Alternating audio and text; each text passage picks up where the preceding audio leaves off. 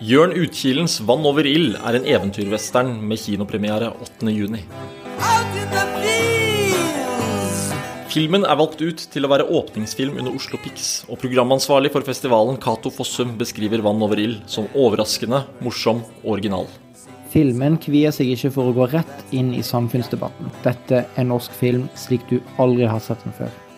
Når jeg ser på deg, så tenker jeg det er akkurat som det er noe som mangler i livet ditt. Og jeg, jeg er en sånn fyr som vil hjelpe. Hva skjedde? 'Vann over ild' på kino 8. juni. Hvordan kunne Thomas Quicks vanvittige løgner overbevise rettsvesenet og psykiatere? Diskusjonen om såkalte falske minner er på ingen som helst måte over.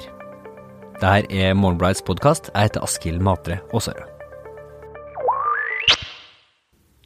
30. mai så publisert Oppdrag granskning, den svenske utgaven av NRKs Brennpunkt, en dokumentar. Der gikk de en av landets aller mest omtalte metoo-saker etter i sømmene. Nærmere bestemt saken som omhandla presseprofilen Fredrik Virtanen. Da viste seg at anklagene mot mannen ikke var så håndfast som det hadde blitt påstått. Og den groveste anklagen, som omhandla en påstått voldtekt, viste seg å lede tilbake til en samtaleterapeut som mente at offeret hadde hatt fortrengte traumer, og derfor ikke hadde huska voldtekten tydeligere før seinere. Dokumentaren forsøker å bli klok på denne vanskelige situasjonen. Den er vel verdt å, å, få med seg. Den ligger inne på SVT sine, sine hjemmesider. Vi skal ikke ta stilling til hvem som tar rett og feil i den saken her på, på podden. Men spørsmålet om fortrengte minner er ikke ny. Det mest kjente eksempelet på det, iallfall her i, i Skandinavia, er jo den sjølpåståtte seriemorderen Thomas Quick, eller Sture Bergwall, som han egentlig heter. I desember 2016 så hadde jeg en samtale med Espen Haugli, som da hadde lest en rekke av de bøkene som hadde kommet ut om Kvikk-saken. Jeg tenkte at eh, nå var et passende tidspunkt å ha et eh, gjenhør med den. God lytt. Den uh, svenske seriemorderen Thomas Quick begynte pga. grusomme, fortrengte seksuelle overgrep han var utsatt for som barn, og drep. Quick tilsto til slutt 39 drap på, på starten av 1990-tallet. Det var bare det at uh, det her ikke var tilfellet. Ingenting av det her var, var tilfellet. Uh, Kvikk, eller uh, Sture Bergwall, som han, han, egentlig heter, hadde dikta opp uh, alt sammen. Nå har han skrevet ut fra, fra den psykiatriske institusjonen han har vært på de siste tiårene, og akkurat nå så kom han med boka 'Bare jag vet hvem jeg er'. Espen Høgli, redaksjonssekretær for, for kultur her i Morgenbladet. Hei, hei. I, tillegg til denne boka så har du lest uh, Dan Josefssons 'Mannen som slutta å ljuge' og Hannes Rostams 'Fallet Thomas uh, Quick'. Før vi, vi prøver å, å, forstå hva det var som egentlig rakna i, i hele den, den, saken der, hvem var egentlig uh, Thomas Quick før han var Thomas Quick? Ja, Sture Bergwall var en, en, en, veldig ensom mann, er vel det helt grunnleggende. Han vokste opp som en av seks søsken. Eh, Pinsevennfamilie i Falun, født i 1950. Um, og som homofil i pinsevenn i Falun på 60-tallet, så kan man jo tenke seg selv at det var Det sosiale var komplisert. Um, han eh, begynte å sniffe som eh, løsemidler som tenåring. Og ble også da han ble hva skal man si, eh, sto frem som homofil i, i, på skolen der han gikk, så ble han da sendt eh, til psykiatrisk behandling, hvor han ble forsøkt kurert ved hjelp av insulinkoma. Et, et, av flere sånne overgrep som faktisk som blir begått mot, mot han. Ja, han, han, ble forsøkt kurert både da på 60- og på 70-tallet. På 60-tallet med, med, insulin, som sagt, og på, på 70-tallet med elektrosjokk. Og klarte vel aldri helt å, å skape noen uh, varige, varige, forhold, verken romantisk eller på annet vis. Uh, og uh, på slutten av 80-tallet så har han klart seg bra lenge, egentlig. Det har vært nykter og drevet en kiosk, annet, sammen med broren sin. Så rakner det for ham, og han begynner med amfetamin eh, igjen etter en lengre periode uten, og prøver da eh, på meget eh, klønete vis å rane eh, den lokale sparebanken der han selv er kunde, og som lå eh, da tvers over gaten fra kiosken han drev, eh, ved å kidnappe bankdirektørens kone og barn ikledd julenissedrakt. Du, du beskriver jo i, i essayet ditt i, i at altså, det var ingen som engang alle, forsto, eller de som så han og kjente han forsto hvem det var, for han klarte ikke engang å kle seg ut ordentlig som, som, som julenisse. Men likevel så klarer han da å lure store deler av det psykiatriske miljøet i eh, Sverige til å tro at han er massemorder. Hvordan tar han steget fra den her forsufne småkriminelle til, til å, bli den skikkelsen som vi, vi kjenner han som? Ja, hvordan det starter er egentlig uklart, men eh, det som er helt åpenbart, er at han var en veldig dyktig manipulator av andres forventninger. Eh, Og da dette ranet kommer eh, inn i rettsvesenet, så klarer han å, å overbevise rette vedkommende om at han trenger da rettspsykiatrisk behandling, ikke fengselsstraff.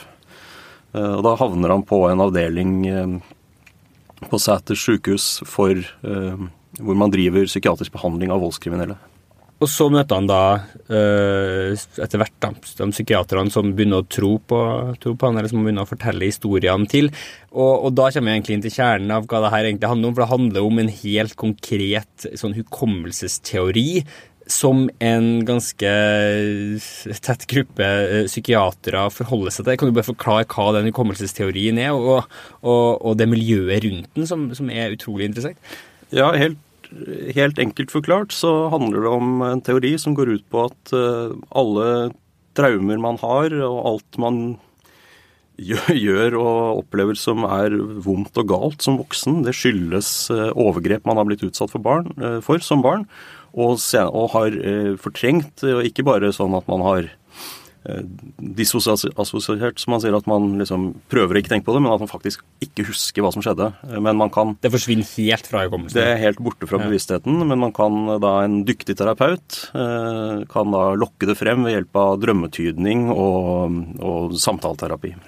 Og, og hvem er de her terapeutene? Det som eh, Dan Josefsson eh, avdekker eh, på ganske ved, ved rett og slett å utgi seg for å være positiv til den terapien, eh, er at eh, alle som deltok i behandlingen på denne eh, spesielle avdelingen på dette spesielle sykehuset, eh, gikk i behandling og veiledning hos en godt voksen psykiater i, eller psykoterapeut i Stockholm som het Margit Norell. Og hun var helt overbevist selv da, om, eh, om denne teorien, eh, som det var liten støtte for eh, på sent 80-tall og tidlig 90-tall. Og da liksom sakene mot Kvikk begynner å rulle, så er denne teorien fullstendig diskreditert, og i dag er det liksom helt helt fullstendig konsensus, så vidt jeg kan forstå, om at dette er bare en myte. og det Når man tenker seg om selv, så, så virker det jo uh, usannsynlig at noen skal uh, Ikke bare at uh, da, i dette eksempelet Sture Bergwall eller Thomas Quick skal ha blitt utsatt for seksuelle overgrep og drapsforsøk fra sin mor og sin far fra tre års alder. Og glemt det. Altså igjen og igjen og igjen. Glemt hva som har skjedd. Eh, og så tenker man også i den teorien at eh, fordi det ligger som en slags stein i skoen mentalt, det man har opplevd, så vil man da prøve å eh, fortelle i hermetegn eh, ved å utføre overgrep selv. Et form for uttrykk for det da totalt undertrykte traumet. Ja, og så glemmer man det igjen. Eh, slik at eh, Kvikk husket jo ingenting av de drapene han angivelig hadde begått, men det passet jo veldig bra med teorien. Og nok en bekreftelse på, eh, på at alt det her stemte. Og i tillegg, når han kommer med ting som er helt feil, helt feil beskrivelse av personen han tror han har, har, har drept, eller forteller at han har, har drept, så, så tar man også det til inntekt for denne teorien. Fordi han sier ting som er helt feil, så er det, jo, er det jo da en negativ av det som er helt rett. Ja, eh, det, de, de finner på flere som forklaringer for, for at han sier ting feil. og Det ene det første er da han helt tidlig hvor han oppdager at han har oppgitt en gal opplysning om et tidlig offer. og og da kommer han på, sånn han forteller det selv i, i avhør, at jo, men jeg så det nok Når jeg husker det nå, så, så ser jeg det sikkert fra offerets synspunkt. Så da blir det jo speilvendt for meg. Ja. Og senere så Da han dessverre tilstår drapet på Therese Johansen, som forsvant fra Drammen i 1988, så vet han ingenting annet enn at det er en niåring som har blitt borte fra et sted som heter Fjell. Uh, og da forklarer han at han har Jo da, han har bortført en jente med langt, lyst hår og store fortenner i et litt sånn landlig villastrøk. Mens jo Therese var, hadde mørkt, kort hår, manglet fortennene og bodde i et blokkområde. Og da kommer da terapeuten med denne inspirerte forklaringen at dette er jo så vanskelig for ham at, at, han fremkaller det som et fotografisk negativ. Altså alt må bli omvendt i første runde. Så skal det sies at jeg tror det, det som er eventuelt å lære, er jo motivasjonen hans for å komme alle disse løgnene, eh, som virker jo kanskje virker som det største mysteriet, men eh, det, og det er jo noe han prøver å, å finne ut av da, i, i, denne selvbiografien. Eh, og det handler jo rett og slett om å være Og det, det går igjen både der og i intervjuer andre steder, at han, han ønsket å være Eh, noe så banalt som en interessant pasient. Han ville si noe som gjorde eh, terapeutene fornøyd. Det klarte han jo da til eh, de grader. Det klarte han, fordi de mange rundt ham bygger seg jo da opp karrierer som rett og slett seriemorder, eksperter. Eh, Sven Aage Kristiansson, som var hentet inn som en slags eh, frittstående minneekspert, eh, viser, finner Josefsson eh, ut da, i sin bok, gikk jo også i terapi hos eh, Margit Morell, akkurat som Bergvalls egne terapeuter. Og skrev siden boken 'I hodet på en seriemorder', som i hvert fall for et par år siden fortsatt var pensum på svensk psykologiutdannelse, men som utelukkende baserer seg på Thomas Quicks historier.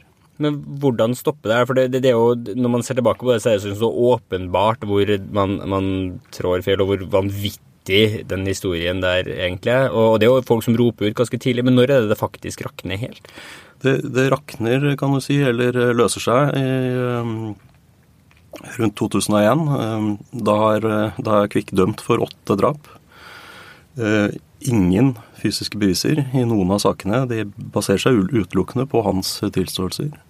Ehm, da skjer det Og da har han prøvd, eh, i hvert fall etter eget utsagn, lenge å, å, avslutte terapien og, og prøve å, å, si Men jeg tror kanskje jeg bare har funnet på en del av det jeg har sagt. Um, og Da skjer det to ting samtidig. Det ene er at det kommer rett og slett en ny overlege på avdelingen som stopper medisineringen hans. Uh, han blir satt på en ni måneders avvenningskur. Uh, for han har jo også vært Eh, konstant dopet da, eh, mm. i ti år. Eh, med veldig sterke beroligende og også hemningsoppløsende medikamenter døgnet rundt. Slik at da han A blir nykter, rett og slett, og B slutter å ha samtaleterapi, så Eh, går han inn i en, eh, en syvårig periode hvor han rett og slett eh, er innlagt på sin sykehus. Og det han gjør, er å løse kryssord og gå tur i luftegården.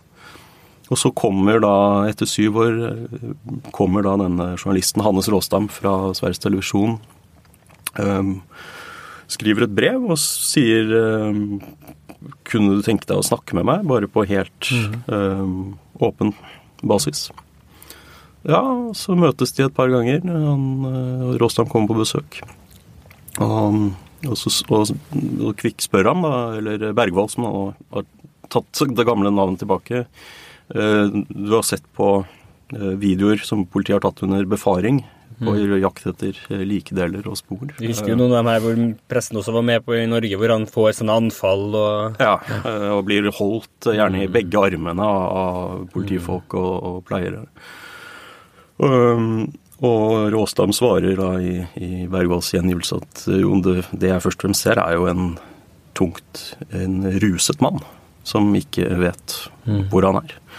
Eh, og da skriver Bergvold at da, da fikk jeg tillit til denne fyren, og, og eh, spør da um, hva, eh, hva vil du si hvis jeg sier at jeg ikke har drept noen? Og dette blir starten på en, på en prosess for å få gjenopptatt alle sakene. eh, som ender med at han da ble eh, utskrevet fra sykehuset eh, så sent som eh, i fjor vår, altså etter eh, nesten 25 år i, som, eh, i tvunget psyk psykiatrisk helsevern. Og nå beskriver han altså, eller forteller sin historie. Hvordan er det å, å høre han, han beskrive det? Og vet du om han, altså, Har han skrevet det sjøl, eller hvordan, hvordan har, har egentlig den boka hans kommet fra? fremgår ikke annet enn at han har skrevet den selv. eh, Selv om eh, han har en bror, Sten Ove, som eh, skrev en bok om eh, sin bror Thomas Quick eh, på 90-tallet mens saken pågikk, og som eh, jeg ville gjette, eller jeg vil si at det er indisier i teksten på at han har eh, bidratt, da. Men, eh, men, eh, men det er Boken er i stor grad basert på, på Bergvalls egne dagboksnotater, og også på, på notater fra, fra behandlingen. Eh, og det gjør det ekstra trist, fordi eh, man leser jo en bok, tenker jeg, som er eh, veldig usensasjonell, eh, har veldig lite patos, er veldig lite selvrettferdig, selvmedlidende, men den er nøktern. Han er, han er observant, han kan skildre mennesker på en for meg overbevisende måte. Og jeg tenker at det er det, det er et liv som er eh, Han er nå 66 år gammel. Det er et eh, liv som har bare blitt kastet bort av at han at han havnet eh, på feil sted da han var på sitt aller mest sårbare da som 40-åring. Det var alt vi hadde i denne tirsdagsutgaven av Morgenbladets podkast.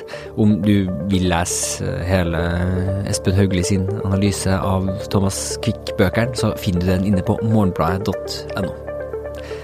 Om du liker det du hører her på podkasten, så fortell veldig gjerne venner og familie om oss. Og om du går inn på iTunes eller den podtjenesten du bruker og gir oss en hyggelig tilbakemelding der, så hjelper det oss en hel masse. Musikken du hører i bakgrunnen nå, er laga av Beglomegg og Ådne Meisfjord. Jeg heter Askild Matre Aasarød. Vi høres.